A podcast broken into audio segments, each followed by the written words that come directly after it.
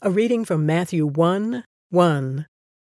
This is the genealogy of Jesus, the Messiah, the son of David, the son of Abraham.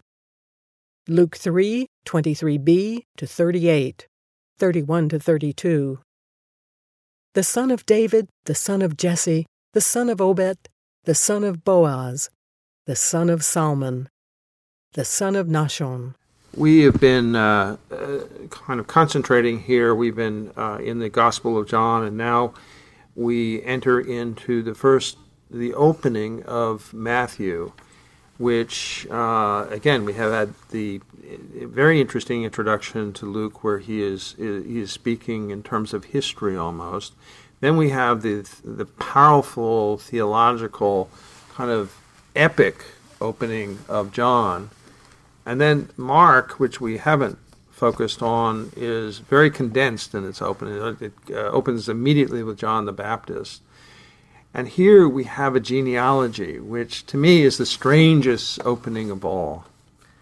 Well, not for those people. Um, knowing where you've come from in the past is very important in Hebrew worldview, especially in this God story. Uh, biblical history is salvation history. And so you have to connect to the past. And Matthew and Luke do it in different ways, but um, the Matthew account is phenomenal. Uh, when you read Matthew, you understand that he's writing to a Jewish audience. He uses a lot of Jewish language, and he does some things here that are very surprising uh, in uh, genealogy. This is a male oriented culture, and he lists five women in his generations that he gives. Uh, Tamar, uh, Rahab, Ruth, uh, Bathsheba, even though he refers to as the wife of Uriah, he has some contempt for her, so he doesn't even use her name. And then finally, Mary. What's phenomenal is that uh, several of these are uh, Gentiles. Um, you have an Aramaean, the woman in Jericho, and you have a Moabite. And you're including Gentiles in the line of the Messiah. Uh, beyond that, you're using women, uh, which is crazy in that context, and women who have somewhat of a sexual dysfunction about their reality. When you read the Tamar story and you realize that Rahab was a harlot and Ruth, um, there's some, even though Ruth's a hero, there's some sketchy things going on in that story that you can't get around. And uh, certainly Bathsheba, we know her history and how she gets linked uh, to David. It's not the, the prettiest sight. And so Matthew is throwing us a huge statement here.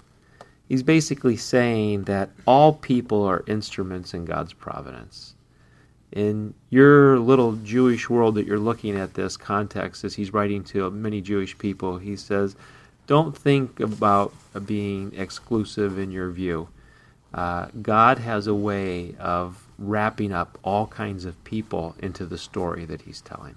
Common sense would tell you um, that if you were to write a story about Jesus as the Messiah, etc., etc., uh, you might not bring these four women into it uh, because it really does not uh, embellish his kind of uh, that that image of being uh, bigger than life, or however you might want to put it in most uh, uh, biographies of kings and queens written by people in the court or people that are followers, it's nothing but uh, praise.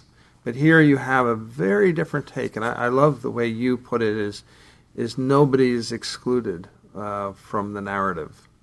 And so, regardless of what's going on in our lives right now and how we might feel that our lives don't seem to fit maybe what God might want to be saying through us, we might be just at the place where He's about to reveal something through us in a unique way.